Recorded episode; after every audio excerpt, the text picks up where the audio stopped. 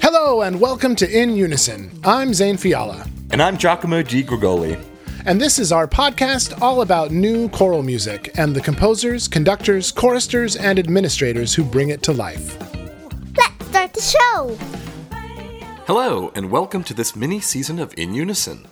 For the next several episodes, we're partnering with Chorus America to bring you a sneak preview of what's coming up at the Chorus America Annual Conference being held this year in our hometown of San Francisco. We hope you'll enjoy this opportunity to get to know a bit more about the conference's speakers and their areas of expertise, and especially to get to know these folks on a personal level. We hope to see you in San Francisco for the Chorus America Conference May 31st through June 2nd, 2023. More information is available at chorusamerica.org. And now, on to the show. On today's episode, our guest is Dr. Antonio C. Cuyler, professor, author, and founder of Cuyler Consulting. We're going to dive into a discussion about access, diversity, equity, inclusion, and Dr. Cuyler himself. We're sure you're going to enjoy hearing about his journey as much as we did. But let's start off with some music to set the stage for this conversation. Here is Chains, written by Gary Hines and featured on the album The Very Best of Sounds of Blackness.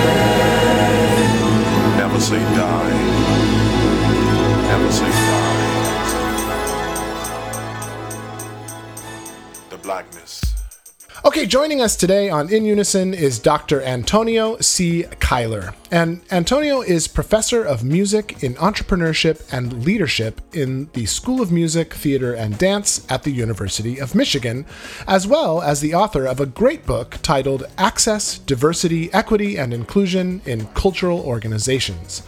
He is also editor of Arts Management, Cultural Policy, and the African Diaspora, and has authored and co authored 25 peer reviewed articles that appear in numerous peer reviewed journals.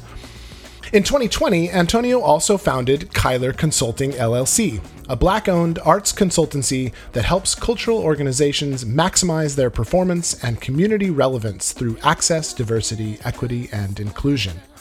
Today, we'll be chatting a bit about Dr. Cuyler's plenary session at Chorus America in June, titled The Great Imagining Envisioning and Manifesting an Anti Racist Choral Field. Just enough to get our audience excited, but really, we hope to get to know him just a little bit better. So, Giacomo, why don't you kick things off with a little icebreaker? For sure. Here we go. Uh, Antonio, it's great to have you on the show. Thank you. Zane and I both love a great meal. Do you have a favorite restaurant in San Francisco you're excited to come back to during this conference? And can we offer folks some of your recommendations? I also enjoy a great meal. I am a, a huge foodie.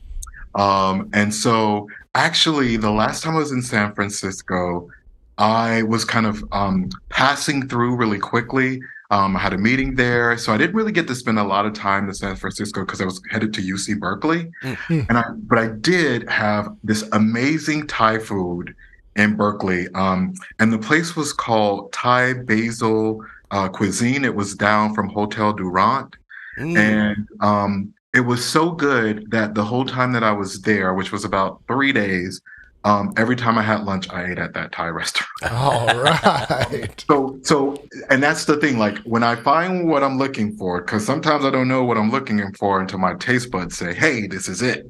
Um, then I'll go back and I'll like you know become a repeat um, um, eater there. And so, um, if folks who are listening have an opportunity to um, get on the BART and head to uh, UC Berkeley or even like Oakland, I think um, also has some interesting, amazing restaurants. Um, I would try to find that Thai basil cuisine place because, um, yeah, the Thai food was amazing. Mm, yeah, absolutely. We were just chatting with Melanie DeMore actually, and uh, she lives in Oakland, and we were talking about how the East Bay, you know, needs to get more love. San Francisco is fine, but the East Bay, I'm a big, big fan. Are there any um, any things that you're looking forward to doing while you're in San Francisco when you come out for the conference?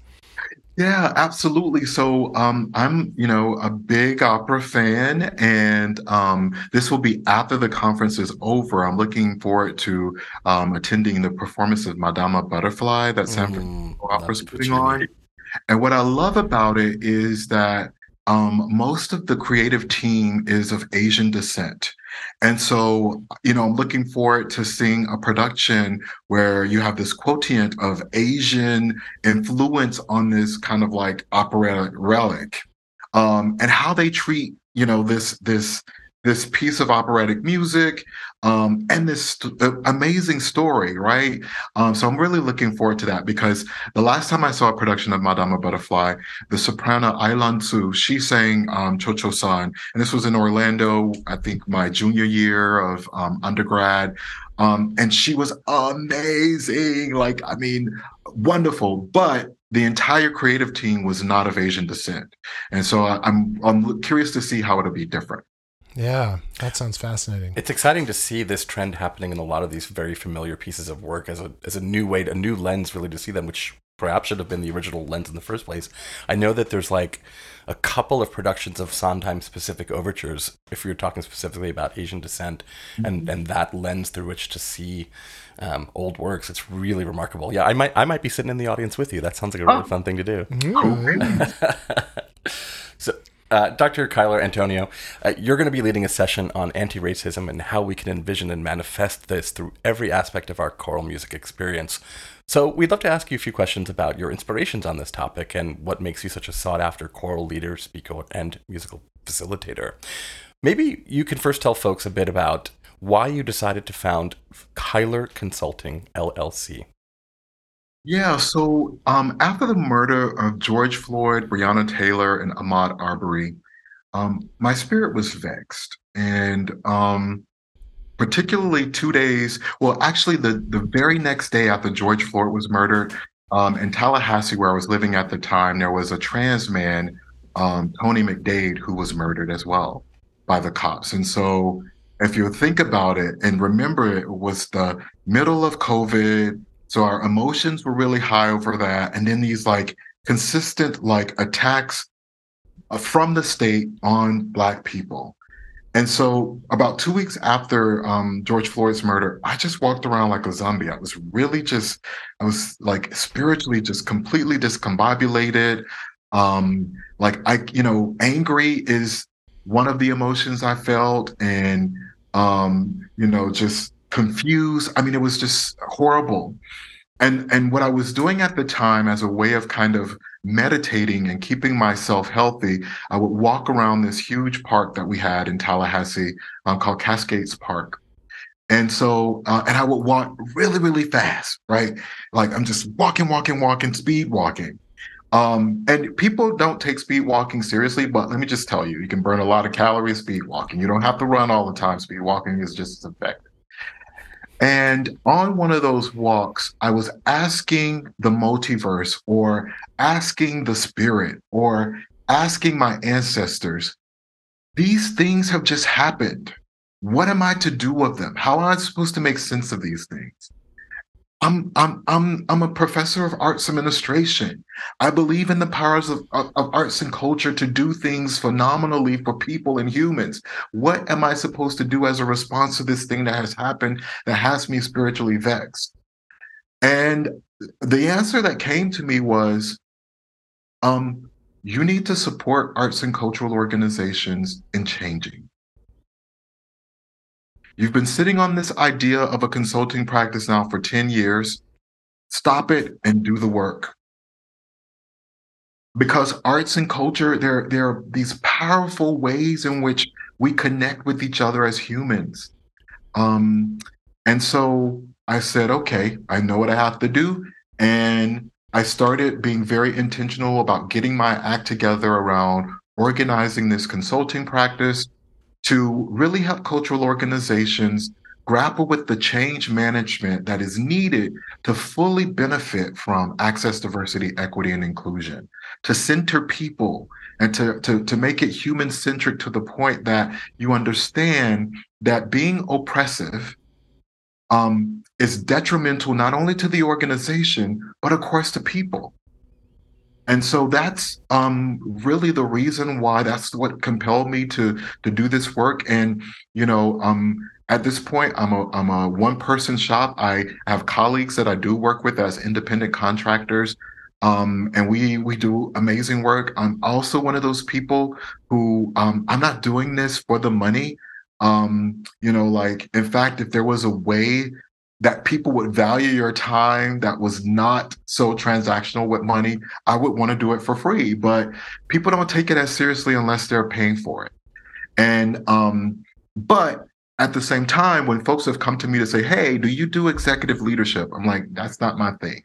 But I know five other people who do that. I'll give, the, give them their name. So I don't feel compelled to like hog up opportunities and be greedy in that way because I also want to enable the small businesses that um, you know, people who are doing work that is in juxtaposition with my work or that is also going to bolster my work. And so I look for those opportunities as well.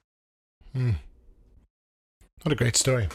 Yeah, it's a great. I mean, it's a great place to start. I, I love hearing. Um, you know, I, I was a tad cynical during that same summer, as I think most of us felt, and it's good to see that the message is continuing, that the work is continuing, that everyone is still leaning in and not forgetting the lessons that we learned during that period of time.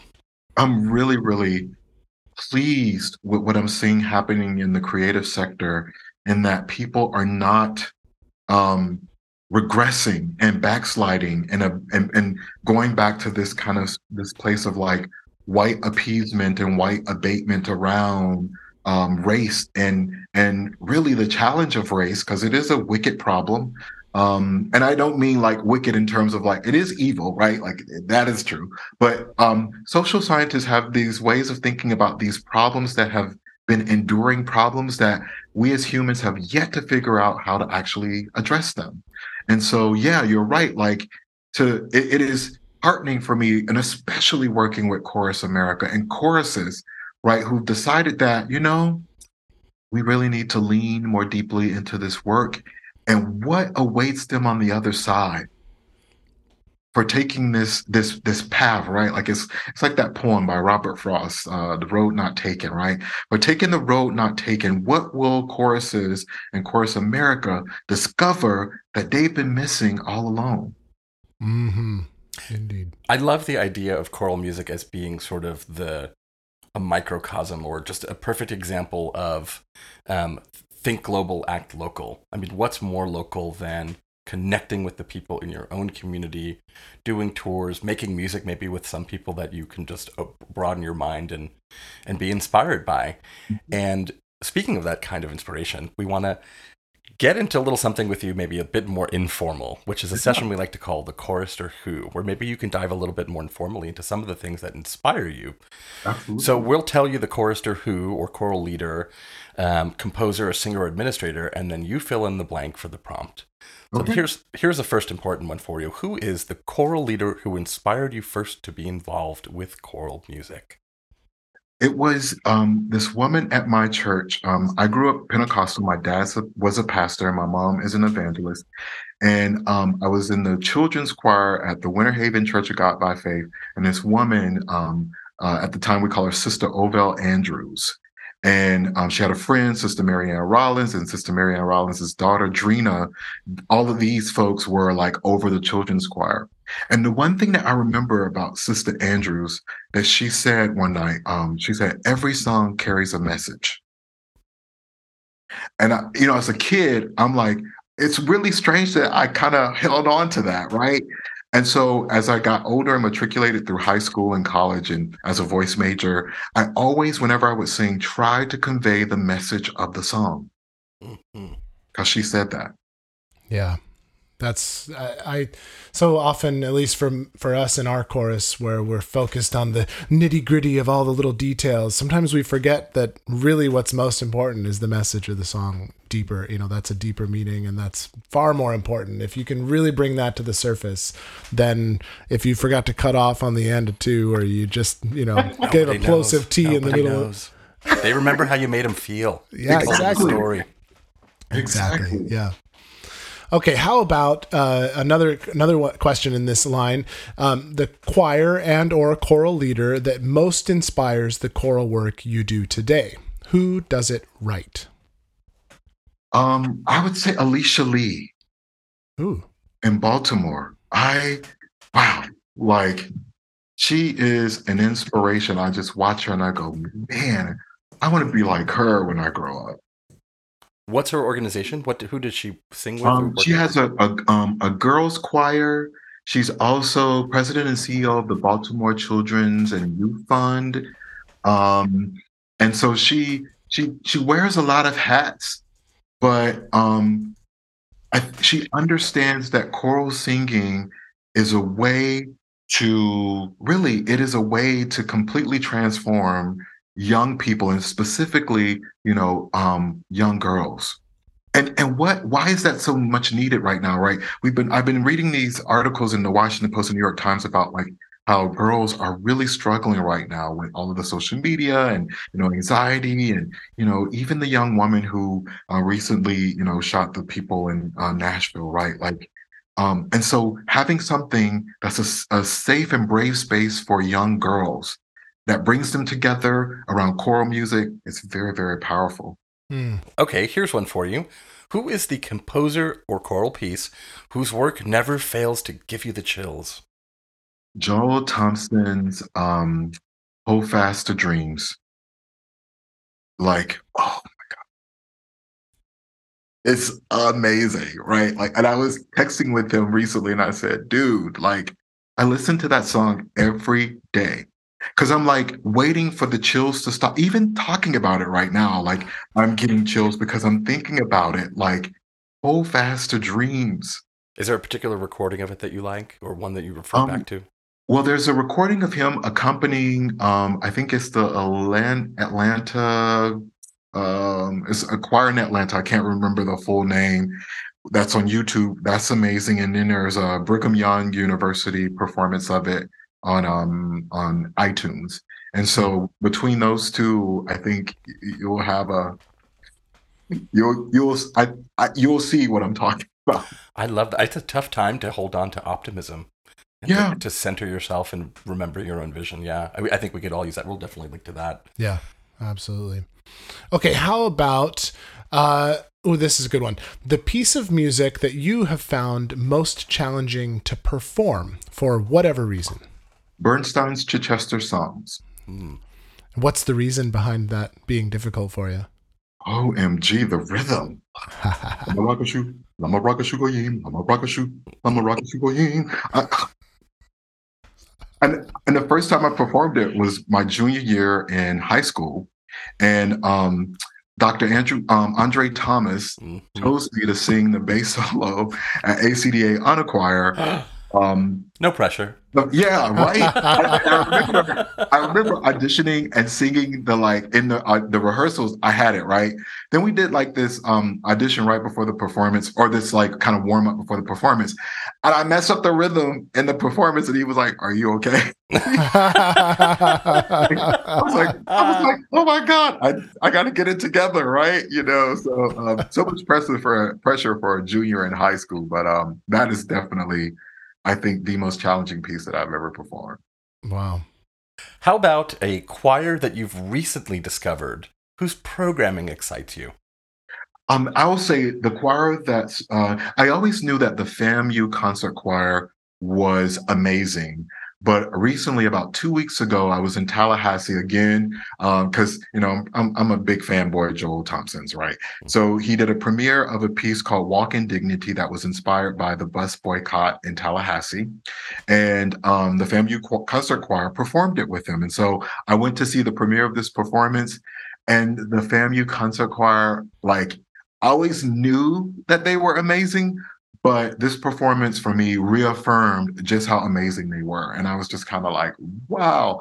And it's such an interesting juxtaposition to have that performance happening at the same time as we're seeing these political things happening in Florida with, you know, the fight with Disney, the, um, you know, um, identity based infliction of human suffering on all of these different marginalized groups unnecessarily right and so it was a really good um, another piece of inspiration right to see that these young people were able to perform in you know this this space pushing back and resisting some of the bs coming out of um, politics there. Yeah.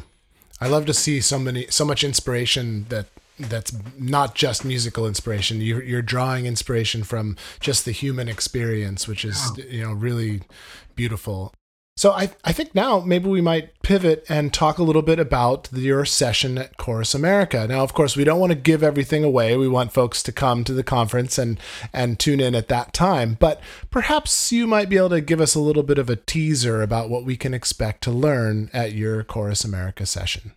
Yeah, so I'm really excited uh, to be co um, co-producing, co-facilitating this session with a colleague. Um, Carla uh, Rivera. She's the new executive director of the Arts Administrators of Color Network. And this kind of came about um, from a discussion that we were having one day with Christy McKinney and um, Karen Castro at Chorus America. And so um, one of the things that occurred to me is that with the attacks on on um, diversity, equity, and inclusion right now, and even people from the left feeling like DEI doesn't go far enough to actually change anything, I've been wondering about our language, right? And what is it that we're really trying to do? And so I thought, hmm, I wonder what would happen if we went on the offensive? Because, you know, to say that racism exists is a defensive stance and sometimes people get their backs up and they get a bee in their bonnet over racism when you say, oh, well, that's racist, right? Or this is happening this, you know, as a result of racism. So I wonder what would happen if we went on the offensive and started to use the language of anti-racism and start to discuss about what it means and um, what it would feel like what it would sound like, what would it smell like, what would it taste like, um, um, what would it look like if we were to establish a definition of anti-racism, one that is not overly complicated, one that is discernible, digestible, and we started to enact what that lives like and, and manifest that in the choral field, how much better off would we be? Who would be in the choirs as a result of it? Um, how would it invite uh, deeper connections and relationships with our communities as a result of it? Um, and how would it put us closer to or on a path towards liberation for all of us? Right? Because, you know, some folks like to think of it as people of the global majority they're victims and they're you know casualties of racism. And yes they're casualties of racism and yes they have been um you know hurt by it but white people have been hurt by it as well. And we never center white people enough in the discussion about how have you been harmed by racism right? What has it meant to hold up the weight of whiteness and collude with whiteness? How has it actually taking you away from your humanity to be um, kind of a co-facilitator or accomplice to whiteness and white supremacy culture and all those things. And so sometimes having those conversations are very difficult for people. And so I wonder if like we adopt a framework of anti-racism, would it help us to see that we need each other. People of the global majority need white people, white people need people of the global majority. And if we all partner together using choral music as the intervention, the bridge to bring us together, how much better off would the choral industry be? Hearing that description, the first thing that comes to mind, and I think one thing that'll be useful for people who are listening, would be to ask you who should come to your session? Everyone who is interested in transformation for the choral industry. Which should be everybody. Mm-hmm. and so, is there anything that people, or maybe folks, can do? Because I think people are going to be coming in with different levels of knowledge and experience, and some folks might feel hesitant, like they were like, "I don't know, am I sure? Am I ready for this? What do I do?" Anything you got to do to prepare or to be to be engaged and excited for your session? Anything you might recommend reading, or just come as you are and you'll learn some stuff you've never learned before? I think um, you have to do there's some deep emotional excavating of of like barriers that might keep you from coming mm. i think that's where you should direct the pre-work because really i think once you get in the space we're co-constructing this knowledge together right um you know I, I learned something today. Um, I don't like to really call myself an expert as much as I like to call myself a committed learner. Mm. Right. Like I've been doing this work since middle school and I remain surprised by new things, new ways of knowing, being, um, connecting with humans around this work. And so I think um, people who are interested in transformation in the choral industry do the work to make yourself vulnerable. Um, to get deeply connected to your humanity so that when you come into the space, um, you're not hindered by thinking about, well, like you know do i need to be this way? Do i need to be perfect? N- none of us are perfect right? Like that's one of those characteristics of white supremacy culture that we should be seeking to subvert that um like and i love that like if you don't perfectly stop the sound on you know the beat of two like does that completely ruin the performance? No. Actually some of those imperfections or you know um you know things that you don't rehearse make the performance even that much more unique because they happen in those spaces. So really i think it's about getting yourself emotionally prepared to be vulnerable to be curious. Um, and I think also whatever you can do to cultivate a love for humanity, because that's what it's about. I think the reason why we do what we do in the choral music industry um, is, you know, about a love for people and a love, because like think about it, chorals, choral music, um, um choruses, uh, choral organizations, like they touch so many different people. And and so um, if there is a way to lean into those connections and those relationships, don't you want to do it? Yeah, absolutely. What, uh, you know, of course, your session is only going to be a certain amount of time, so there's probably some things that you're going to have to edit out um, and maybe not include. But if uh, if you were able to, what maybe what's a, a, tidbit that might not make it into your session, but uh, that you'd like to give us a little bit of that behind the scenes knowledge right now? Yeah, I think I would say um, after the session is over, what is the first thing that you're going to seek to change? Hmm. Right? Like once once you've participated in this discussion, this work that we're doing, what is the first thing you're going to seek to change? And maybe that answer is I'm going to seek to change myself, right? Like because the way that I've been thinking about this, right, has been wrong. That, you know, like racism is this and this whole anti-racism framing it takes a, a people a, a, little bit of time to kind of catch up to it. I remember i was presenting a paper in seoul south, uh, south korea in december and i, I said to this um, audience that anti-racism is more profitable than racism. And i said if we exist in a capitalist society why do we insist on being racist if anti racism is more profitable? Right. And so the cognitive acrobats that folks had to do to kind of catch up with that, they were like, wait, can you say that again? And I said it. to be anti racist is more profitable because capitalism says, right? It's a free market. We're not going to discriminate against anybody. And yet we insist on being racist, which is not profitable. Hmm. Economic theories show that racism harms the person who is the um, like receiver of the racism, but also the person who is perpetuating or or, or um, performing the racism. So I thought we were capitalists. Yeah.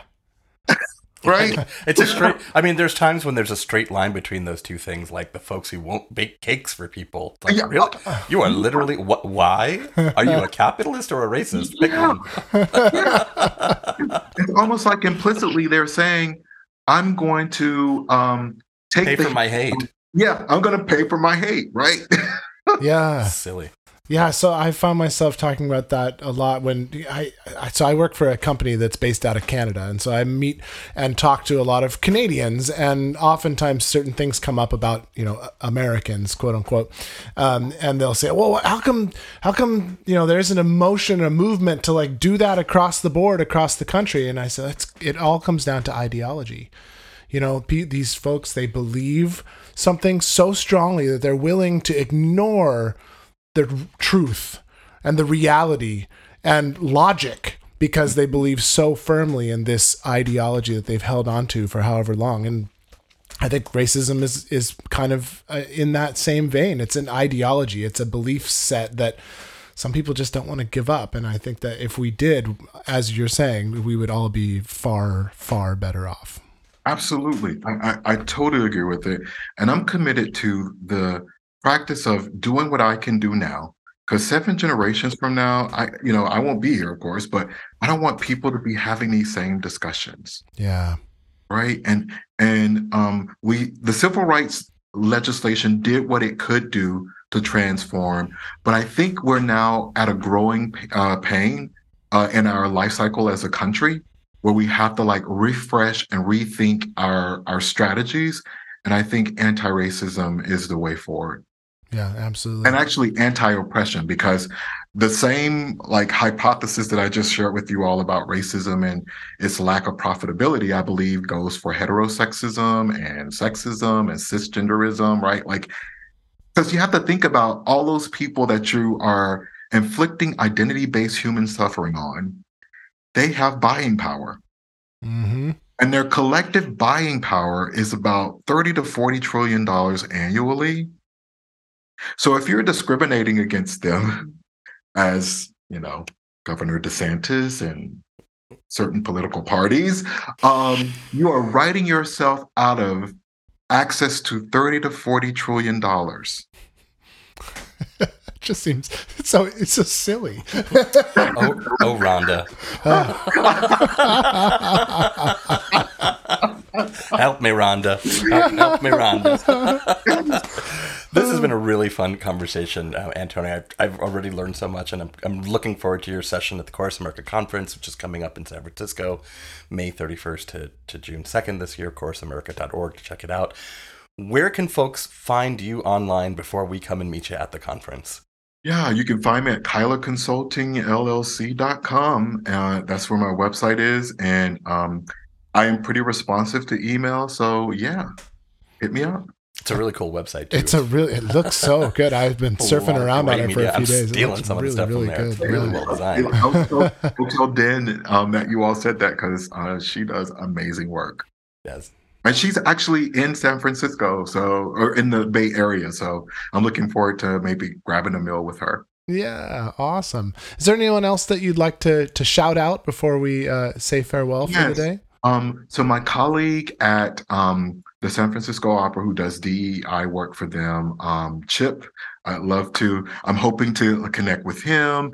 Um, of course, Karen, Catherine, Liza, uh, Christy, uh, Mike. All of those folks at Chorus America, they are amazing to work with. Let me just tell you, like every time I get on a Zoom with them, I'm like, you know, I, I I'm so excited to bring like my best self and all of the things because I mean we ideate, we talk. It's just it's wonderful.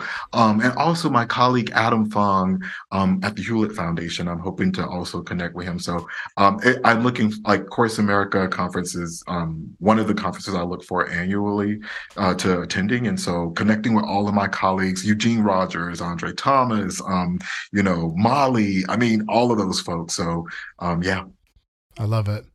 And maybe maybe we might get you to wrap up with just a little bit of a personal story for us because I'm pretty interested myself in in researching you and your story. I came across this story about your experience in middle school that kind of set you on the path that you're on now. um, to focusing so much of your career on ADEI. Um, I wonder if you might just give us just a little hint of what that story is, what that experience was like, and as a middle school student to be uh, involved in that.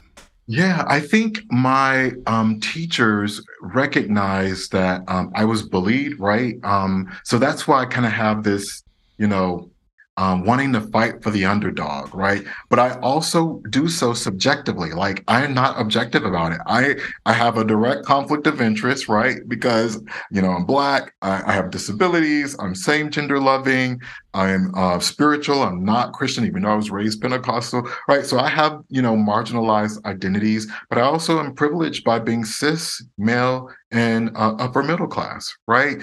And so I understand the duality, and I aim to subvert my privilege.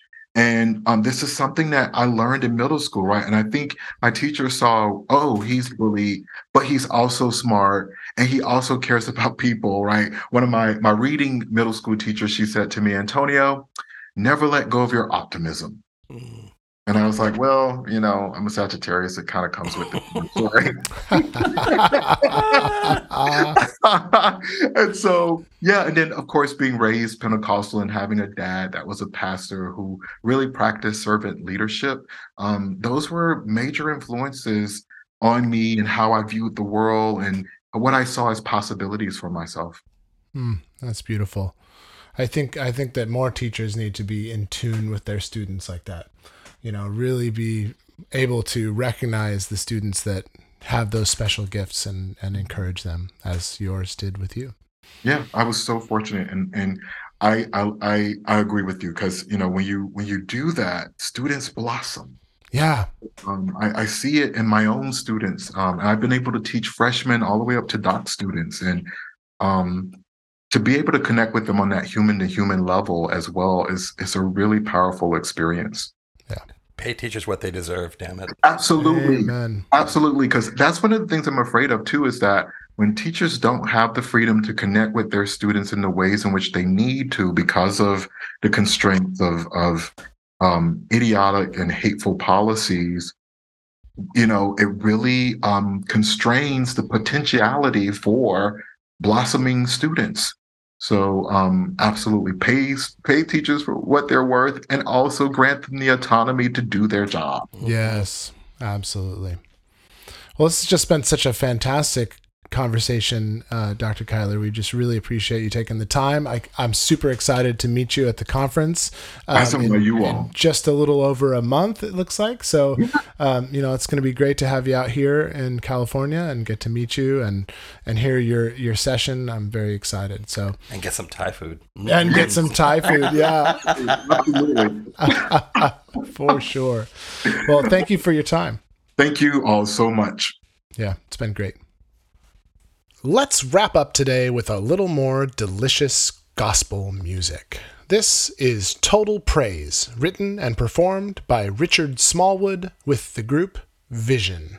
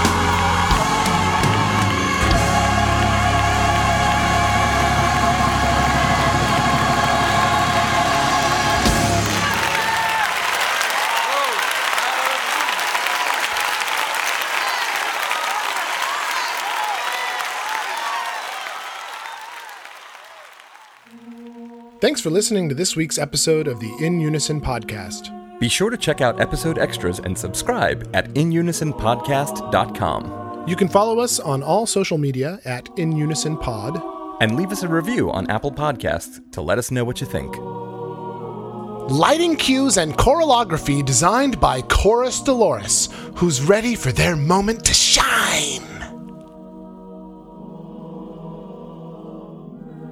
In Unison is produced and recorded by Mission Orange Studios. Our transcripts have been diligently edited by IOCSF member and friend of the pod, Fausto Daus. And our theme music is Mr. Puffy, written by Avi Bortnick, arranged by Paul Kim, and performed by the Danish vocal jazz ensemble Dynamic on their debut album, This Is Dynamic. Special thanks to Paul Kim for permission. Please be sure to check them out at www.dynamicjazz.dk.